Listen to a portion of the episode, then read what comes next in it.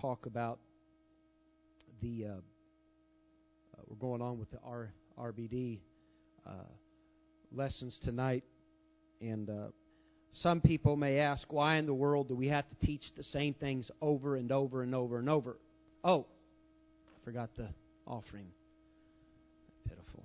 What am I going to do when I'm. Never mind, I won't say it. When I'm real old. What am I what am I going to do when I'm ancient? I didn't say did I say anything? Brother Fox gets antsy. Every time I talk about age, he gets real antsy. I don't understand it. Anyway, I'm going to have to, I'll just shut up. Uh, we uh, talking tonight about the prophecies uh, of one God, and uh, people may ask why do we why do we constantly rehash the same things? Everybody in here, everybody in here understands that there is one God. Is there anybody in here that does not believe that there's one God? He believes there's two gods. Sister Roxanne, she raised both hands. We're going to have an altar call right now. Pray that. But it's very vital, important that we understand that the power in which that we possess and which God has given us, it comes from the understanding of the foundation of believing that there is one God and we know who He is. We know who He is. Has anybody ever built anything, any structures, or been a part of any kind of structures, or just watched, or have you ever? Some of you women are looking at me like I'm crazy. Have you ever tried to balance a, or a, take a piece of furniture in your house and it, it wobbled like this? And it was because had nothing to do with the top, really, of the of what you were trying to uh, keep stable or level out. It always has something to do with what it is sitting on, which is the foundation. And the, the more level the foundation is, it is a lot easier to build the rest of the structure. The problem with people a lot of times is in their walk with God is that you, you walk down the street and their roof, spiritually speaking, is crooked and they're, they're having problems in their walk with God. And the problem is, it's not uh, with with the rest of their structure because a lot of times they have a lot of things together, like holiness and stuff. But the the, the truth of the matter is that they they have foundation issues. They they lack in power. They lack in understanding, and our foundation should be built in one God and who He is, and the understanding of one God. Jesus Christ, the Bible says, is the chief cornerstone. I've talked about that many times, and uh, you probably get sick of hearing it. But a cornerstone was a benchmark in which a building is measured from, or everything that uh, is the structure from a benchmark, it comes from that point of reference. A benchmark, a point of reference. And a cornerstone was set and everything that was measured after that cornerstone is set should measure from the point of reference, which was Jesus Christ. And if we don't understand the point of reference, then we're going to get the rest of the structure wrong. If we have problems in our relationship with God, nine times out of ten, it's because we have a problem with uh, understanding the power of God or who God truly is. We can easily say we believe in one God, and it's easy to say that Jesus Christ is God in the flesh. But can you tell somebody why Jesus Christ is God in the flesh? Do you know the Scriptures? Can you take them to those Scriptures? I remember as a child, before I could do uh, go places. We had Bible readings, and my father taught us scriptures and one God scriptures. And before I could go to a lot of places, he we had to learn some of these things. And it was ingrained in me. And some of the things I forgot. But when I got out of church, when I got out of church and was doing stupid things, Brother uh, Anthony, sometime I'd go to bed and God would flash scriptures in front of my mind. Beware lest any man spoil you through philosophy and vain deceit after tradition of men and not after Christ, for in him dwelt the fullness of Godhead bodily. All those scriptures, one God scriptures. And it was, that is where we get our power from. That is where we get our endurance to endure to the end. The book of Genesis records the creation of mankind. It begins with the creation of Adam and Eve. And from there it tells us how man fell from God and sinned entered into the world. And Adam and Eve were forced to leave the Garden of Eden. This happened uh, in the first two chapters of Genesis. And God did not waste any time offering hope because in Genesis 3:15 the first prophecy concerning the Messiah is given to man, it says, And I will put enmity between thee and the woman, and between thy seed and her seed, and it shall bruise thy head, and thou shalt bruise his heel. God, uh, He wanted to establish that very quickly in the Word of God, and I'll tell you why He did. And I, I brought this out before. In the first chapter, when, uh, when uh, uh, or the first couple chapters of Genesis, the first thing that Satan used on Eve is when he was trying to tempt her. Notice, he never denied the existence of God. The devil will never deny the existence of God. Couple people will. People in the world, the Bible says a fool says there's no God. They've lied to themselves. They really don't believe that. There's really not any uh, what's the word? Um, not atheist. I don't believe there's an atheist. I, I, I do not believe that there's any atheist. They have lied to themselves. They'll, they'll tell you they don't believe there's God, but there's, they truly believe that there is a God. But the very thing that Satan did when he when he talked to Eve, he never denied the existence of God. It would be foolish. She had already experienced God. She had already experienced the Word of God. She already seen His power. But what He did was He came to her and He said that if you eat of this fruit, He said, you will be as gods, which is plural. Assuming, uh, uh, insinuating that there was more than one. He never did say that there was not uh, a God. He said that there was gods. So very, very uh, uh, early on in the scripture, the devil knew that if he could get her to believe that there was more than one, it would uh, dumb down the power of the one God. You understand that? That's why the, that the Trinity doctrine is the biggest lie in the, in the world because the devil wants people to believe that God can't uh, do things on his own.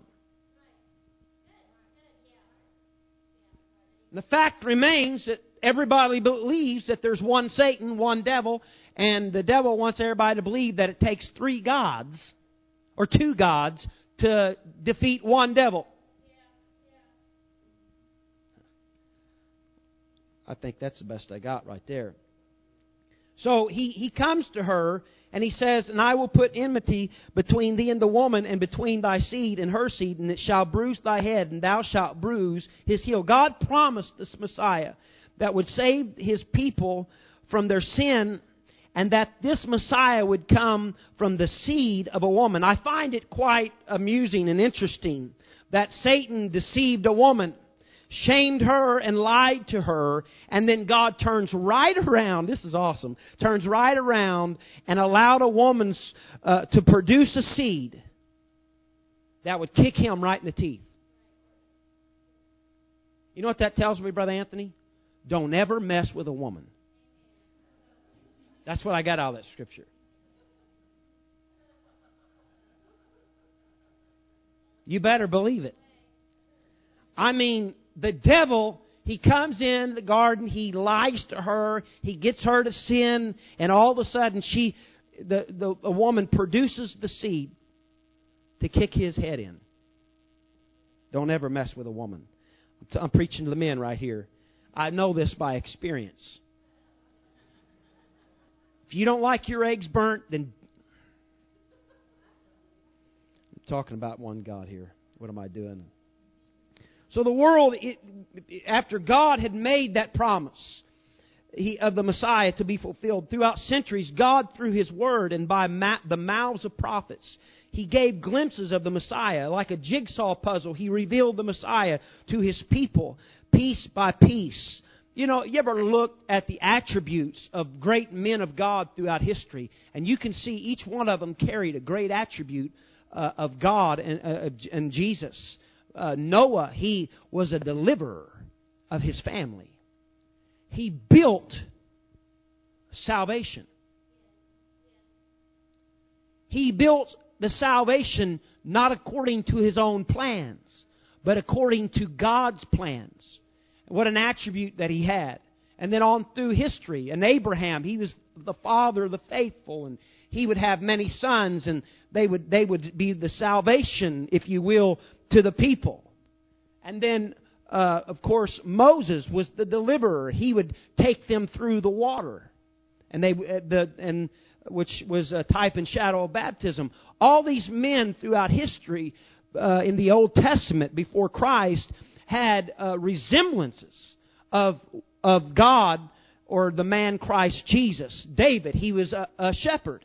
He was uh, he was the light of Israel, and so he God showed Himself piece by piece to man. And Micah five and two, written around. I think I've got scriptures that are coming up here, right? I'm sorry, I'm getting ahead of myself. Uh, yeah, Micah. But thou Bethlehem, I don't even know how to pronounce that word. Sister Kim, how do you pronounce that word? You don't know either though thou be little among the thousands of Judah, yet out of the. I was just kidding. You probably got it right. Out of these shall he come forth unto me that is to be ruler of Israel, whose going forth shall be uh, shall have been from the old. From, I got to read over here. Sorry, I can't see from, with my glasses far. That's pitiful. Yet out of thee shall he come forth unto me, that is to be a ruler in Israel, whose goings forth been from old, from everlasting. Notice that the, the seed in Bethlehem would come through Judah.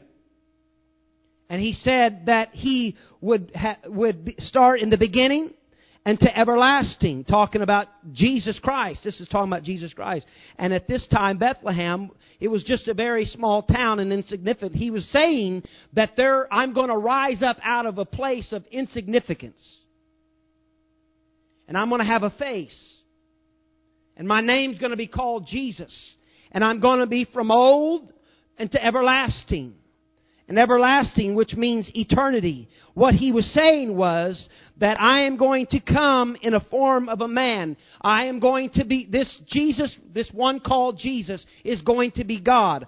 I'm going to become what I, uh, what I wasn't and still remain what I was. That's what he was saying. And then Jeremiah, go to Jeremiah 23, 5 through 6. I, I, I like this. I found something in the scripture, and I hope I can explain this. In Jeremiah 23, 5 through 6, written, this was written in 599 BC. The prophet proclaims, Behold, the days come, saith the Lord, that I will raise unto David a righteous branch, and a king shall reign and prosper, and shall execute judgment and justice in the earth.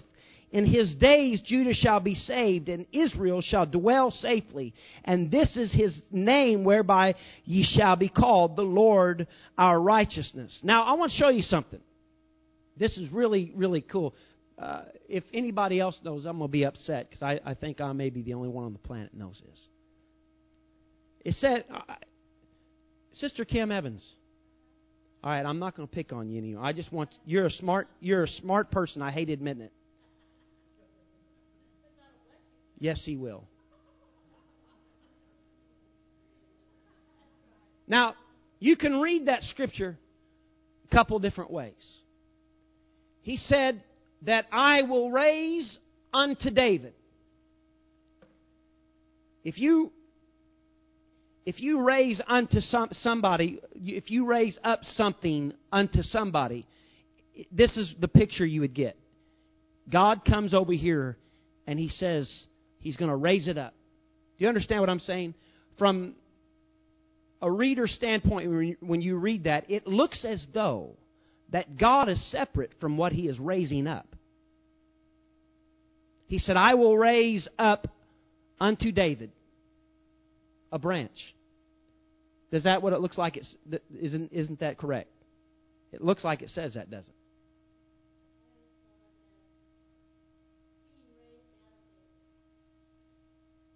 It doesn't mean that at all.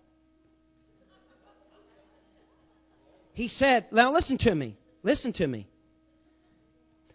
He said, Thus saith, saith the Lord, that I will raise unto David a righteous branch. Now listen to what raise unto means in the Strong's Concordance. This is what that means. To arise, arise, stand, rise up, stand up. To arise, to arise in a hostile sense, to arise, become powerful, to arise or come on the scene. He said, I'm personally.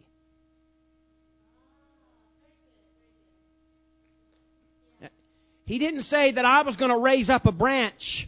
I, he wasn't saying that I was the power behind raising up the flesh, if you will, because the branch, Jesus is the, was the branch. He was the literal branch which gave life. He said, I'm going to raise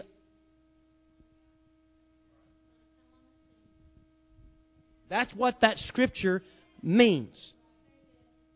And, I, you know, I, I get so burnt out of hearing people that say, oh, "How can Jesus be be this this same God? This how can how can he be the Son of God and how can he be God in the flesh?"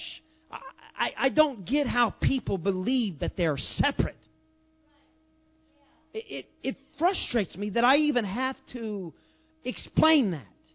When you see it, when he says that I will raise unto David a righteous branch, and a king shall reign and prosper, and shall execute judgment. And this king, the Bible says that he would come through the lineage of Judah. He would come through the lineage of Judah. Does anybody know what Judah means? Praise. That he chose this Messiah to be birthed out of the lineage of Judah. He was the stock of Judah. What's the Bible say? That God inhabits the praise of his people. So, this God, what he was truly saying, listen to me what he was truly saying when he brought Jesus through the lineage of praise or Judah. He said, This is the woman that's going to ha- put me, I'm going to be in her womb. And I'm going to come through this lineage. When God spoke that word, when he said, and uh, the, God inhabits the praises of his people, he was literally meaning that I was going to birth myself through the lineage of Judah. And both Joseph and Mary come from the lineage of Judah. Through the lineage of praise. Isn't that interesting? I bet everybody here knew that. Didn't you? I think it's pretty neat. In Isaiah 7:14, if you have that, it was written around 742 BC. The Bible says, "Therefore the Lord himself shall give you a sign. Behold, a virgin shall conceive and bear a son, and shall call his name Emmanuel. When it meant, when it said he shall call his name Emmanuel, Emmanuel was, was describing who Jesus was. Jesus Christ is the greatest name that's ever been spoken.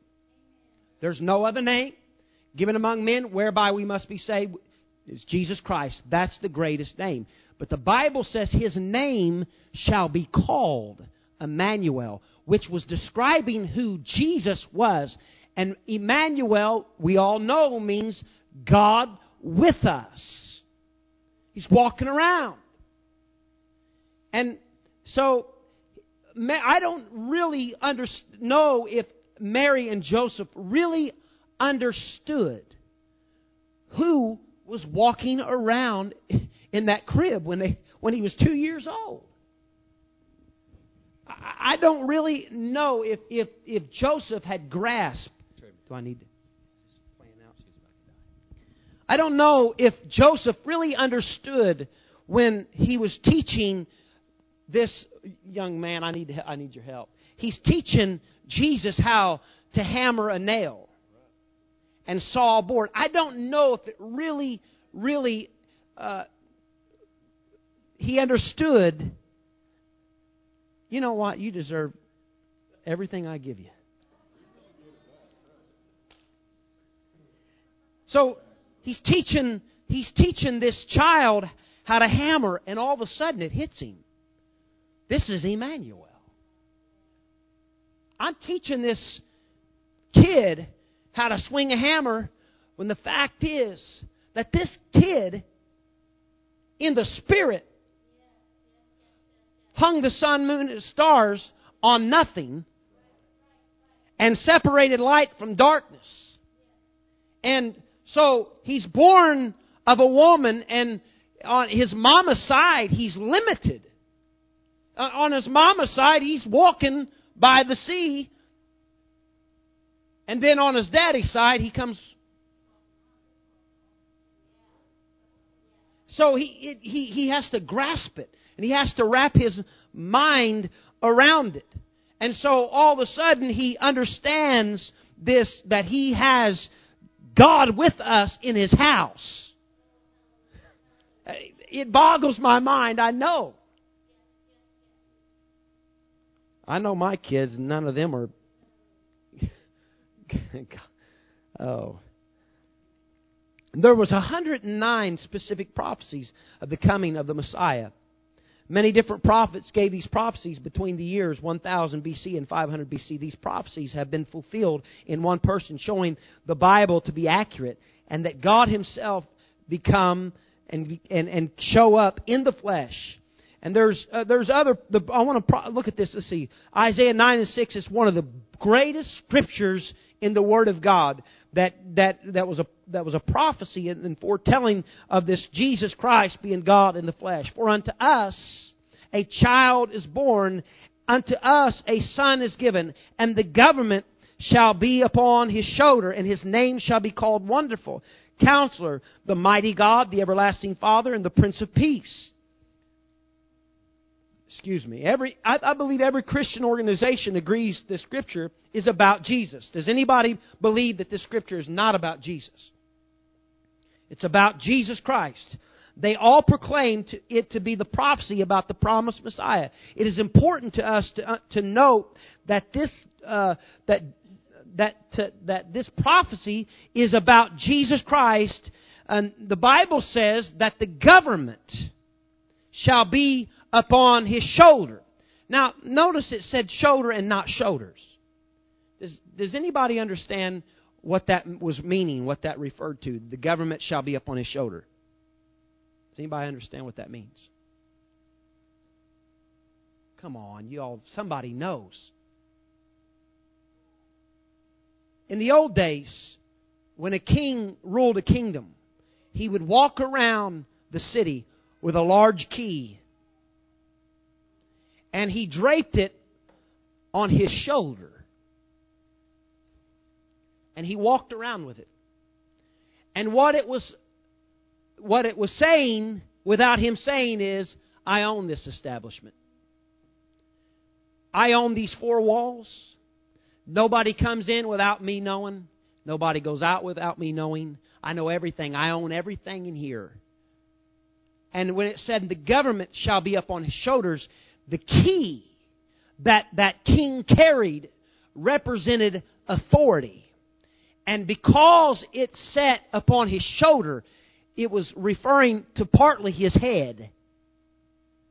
He was the head of everything.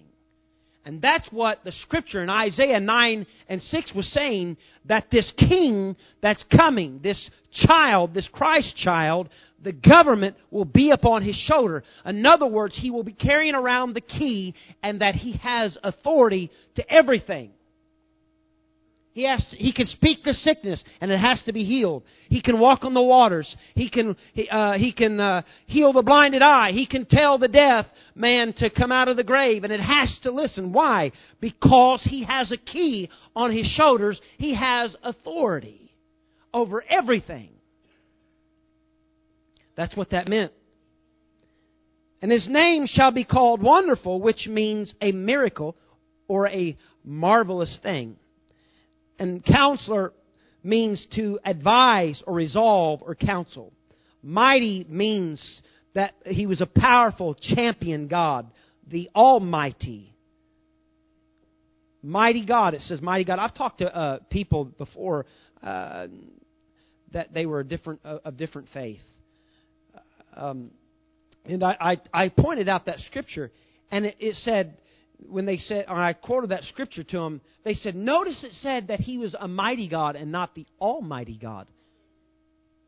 You ever heard that? That was their argument. But what was funny, what's funny is, in context, if you study that, mighty means powerful champion. And when it said God, guess what it means? Almighty. He was Almighty God, Father, the Prince of Peace, Prince, head person, steward, and peace means prosperity and peace. This is an amazing prophecy because it tells us that the Messiah is the Almighty God and the Father. God of creation, before Jesus came, He was the Almighty God. And that scripture tells us that there was coming a child that he would become the Almighty God. Now, God is a jealous God, and he doesn't share his power with anybody else. And I'm going to tell you something.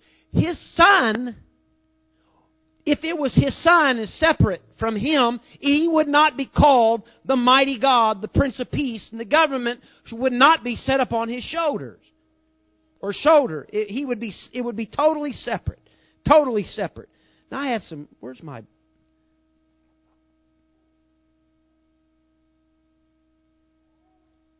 I wrote. I wrote some other scriptures. Isaiah 9 and 6. What was that other scripture? That I, I, did I give you another scripture after that that was not on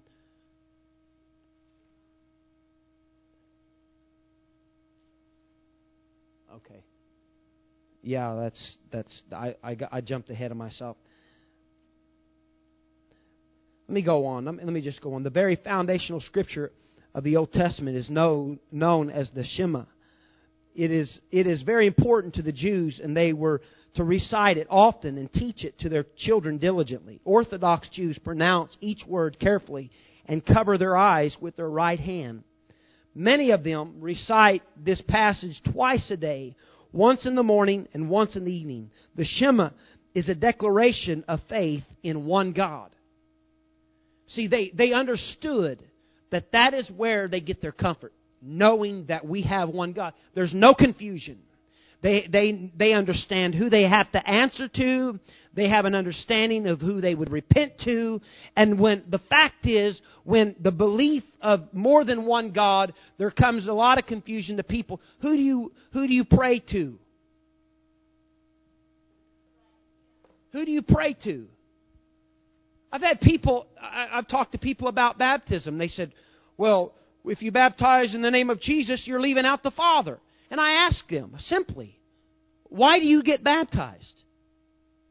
And most of them don't know. Well, they, they say, well, the Scripture says to get baptized. But the fact is, the reason that we get baptized is because it is a, a type and shadow uh, and obedience to Jesus' burial.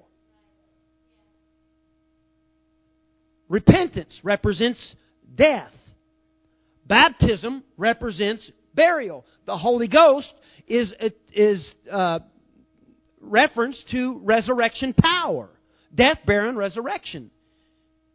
One without the you're in trouble if you ain't got one of them. If you just if you just repent, you're dead. You're just dead. If you if you repent and be baptized, you're dead and buried. There's no resurrection power. The Bible says the Holy the Holy Ghost is the uh, the power that's going to resurrect us in the last hour. So I, I asked them, why do we get baptized anyway? Well, be, because we have to. No, it's because Jesus was buried, and we also need to be buried like Jesus Christ was.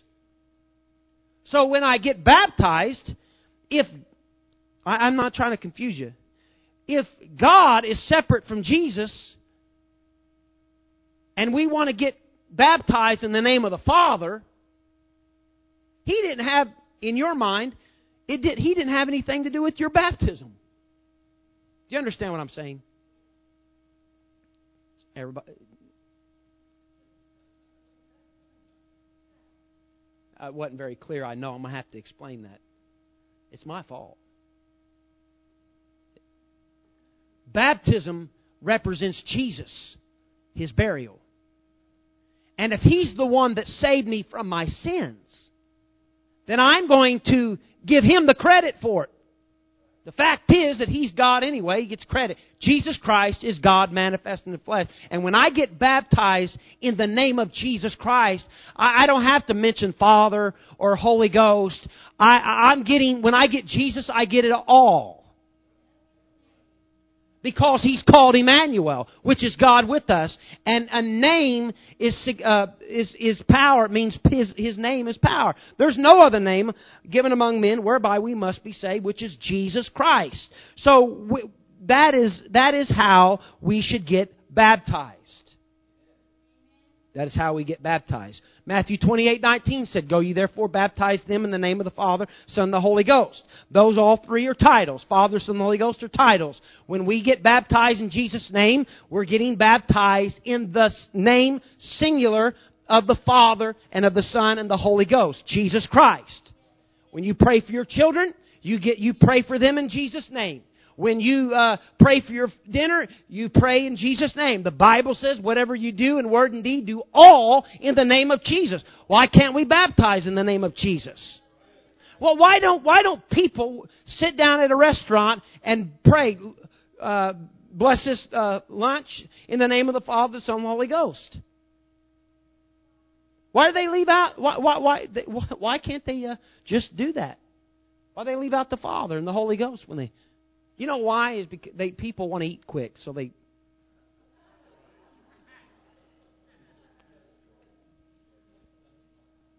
I don't know how I got off on that. The first line of the Shema is found in Deuteronomy 4, 6 and 4. Hear, O Israel, the Lord our God is one Lord. Now I'm going to say this, and you're not going to understand this. Shema. Israel is I'm trying to roll it. it. Is is really Shema is Rael. It rolls like Urumbayev. Shema, Israel, Adonai Eloheinu, Adonai Ika. Did you guys ever sing that song? Shema Israel, Adonai Eloheinu, Adonai Ika. Did you ever see that? That is not like this.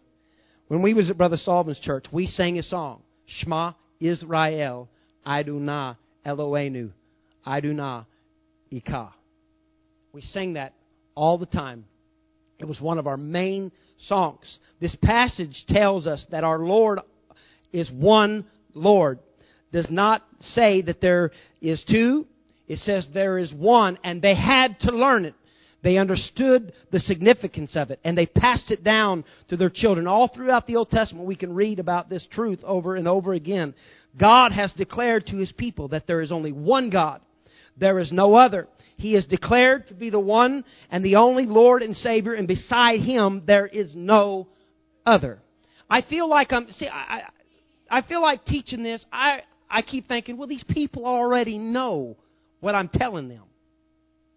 It's like telling a joke and someone says, I already heard it. It kind of takes the fun out of it.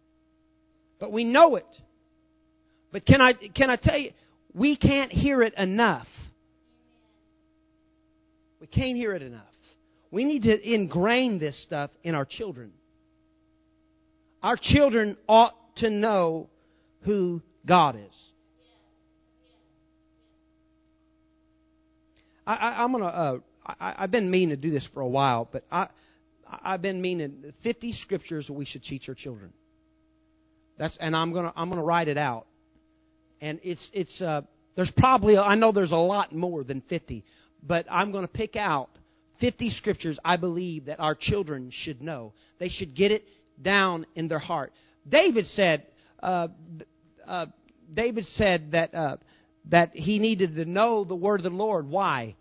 So he may not sin against God. When we have the word of God in our spirit, then we are more prone to overcome sin. There are many verses that declare the power and the authority of God from the Scriptures. We can see there can only be one God. The Old Testament shows God as the Almighty, Savior, Creator of all things, all power, I am, and the first and the last. And uh, Genesis uh, 17 and 1, God is the Almighty One. And when Abram was 90 years old and nine, the Lord appeared to Abram and said unto him, I am the Almighty. Walk before me and be thou perfect. He said, I am the Almighty God. Scripture, a few scriptures before, the Bible says that Jesus Christ would be the, the Almighty God. There is not two Almighty gods. God is the Savior. Isaiah 43 and 11. I, even I, am the Lord, and beside me there is no Savior. Again, I don't want to keep sounding redundant, but if God and Jesus are two totally separate individuals, I, I, saying this sounds really sacrilegious. If they are two separate individuals, Jesus is the one that made the sacrifice. Well, I know the Trinitarians say, well, he sacrificed his own son. I'm going to tell you something. I'm not going to throw my son in, under a bus to save somebody else. I'm going to tell you that right now. It, that, it, that is a coward thing. It is a cowardly thing to think that. That God is here and Jesus is there, and God, He lives in splendor, and He's not going to have to suffer. And He raises up a son. That just absolutely, absolutely infuriates me to think that somebody would believe that the loving and kind God that I serve would have a child kick him out of the portals of heaven and say, hey, go do my dirty business. It ticks me off to think that people would even think that unless God wrapped himself in flesh and he came and he dwelt among us.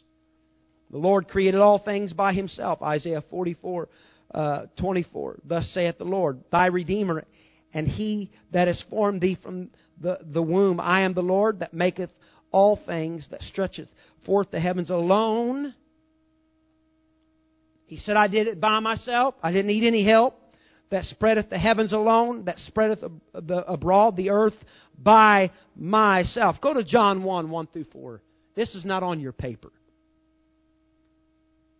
Notice God had just spoken that He said He did this alone. Isaiah 44 and 24. In the beginning was the Word, and the Word was with God, and the Word was God. The same was in the beginning with God. All things were made by Him, and without him was not anything made that was made. Talking about God, okay? In him was life in God. And the life was the light of men. God, the light, same. And the light shineth in the darkness. The darkness is talking about the world. The light of God began to shine in the world. And the darkness comprehended it not. You know what the darkness stands for is the Jews, his people. They didn't understand who he was. They couldn't comprehend him. This guy here, he's the Messiah. They're seeing the light, the darkness. They couldn't comprehend it. Then it changes subjects. There was a man sent from God whose name was John. The same came for a witness, to bear witness of that light, that all men through him might believe. Go on he was not that light. Talking about John. John was not that light, but he was sent to bear witness of that light. That was the true light. Talking about the God. God was the true light, which lighteth every man that cometh into the world. Now look at this. The light that John just got done saying, I'm not the light, I'm just here to represent him. I'm here to bear witness of this God, the Word.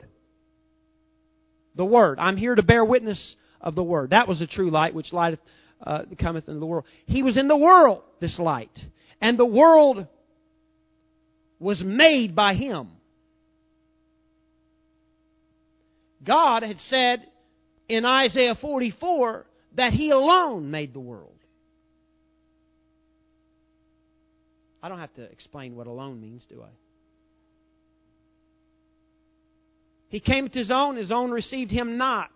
His own was his people, the Jews. But as many as received him, to them gave he power to become the sons of God, even to them that believe on his name, Jesus Christ, which were born not of blood, nor of the will of the flesh, nor of the will of man, but of God. Because God the Spirit, he overshadowed Mary and, and she was uh, uh, born, uh, impregnated with a child, and the Word, now listen, the Word was made flesh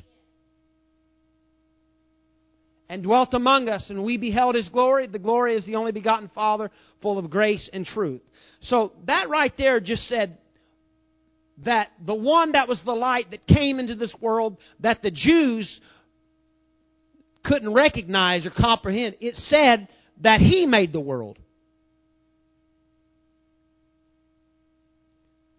Here it says that God Himself alone, He spread the heavens alone and, and, and, made the earth.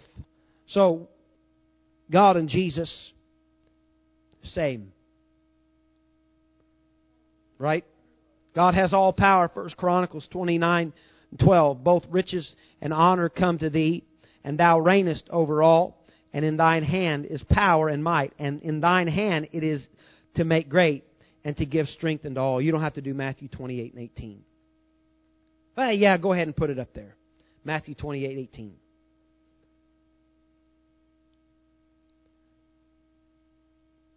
Now I'm going to get in trouble here. I'm going to try to explain this. And Jesus came and spake unto them, saying, All power is given unto me in heaven and in earth. Someone might say, Who gave him that power? If he is God, who gave him that power?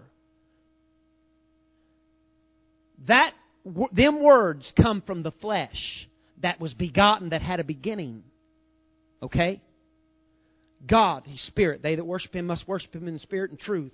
He overshadowed Mary. She was impregnated with this baby. She has this baby. Okay? He was the father of that seed. And I don't ex- have to explain to you the birds and the bees. Uh, y'all are adults. You know how kids are born. But this spirit puts a seed in that woman. And in the sense, in that sense, he was the father in relationship. When people say that Jesus Christ was the Son of God. The word Son is an office that God held. He's called the only reason, listen to me, the only reason that Jesus Christ is called God or the Son of God is because that the Spirit put the seed in that woman. And in that sense, he was the father of that seed. Do you understand what I'm saying? It was a relationship so you and I could understand it. So God, He puts His seed in a woman. He, he, he wraps Himself in flesh. He's birthed. His name's Emmanuel. His name's God with us. And He says, all power has been given unto me. Now listen to me. I know this sounds really stupid, but think about it if God and Jesus were separate and He gave Him all power, where's God's power?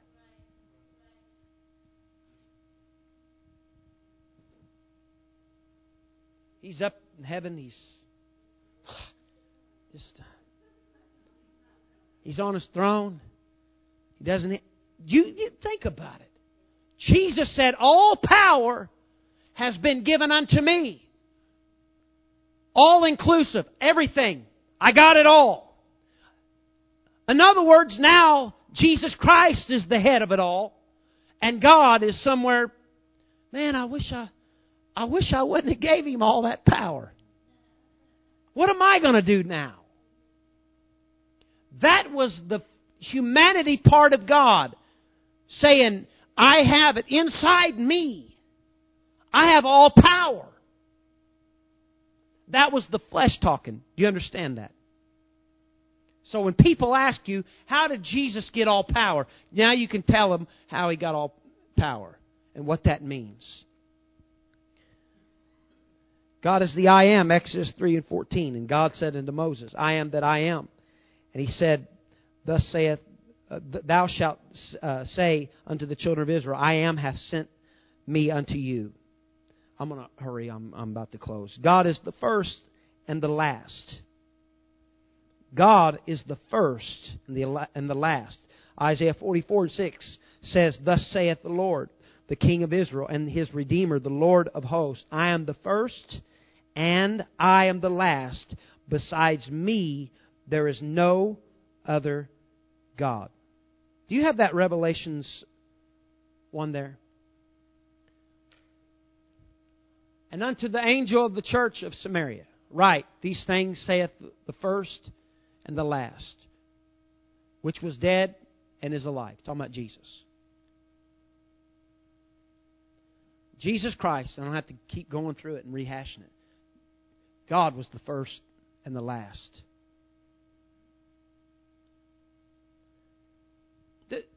There's a lot of similarities there in there. Uh, to the, from this Jesus and this God in there. It's, a, it's amazing how, how many similarities that these two have. That Jesus Christ is the I am, and God is the I am, and Jesus Christ is our Savior, and that God is our Savior. And it, it appeared that if we're Trinity, that there's a power struggle. Because God has all power, and Jesus has all power.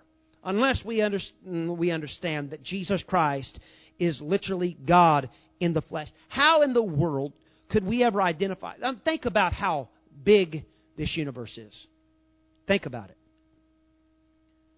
Some 96,000 miles to the sun. Is that what it is? 96,000 miles or something like that.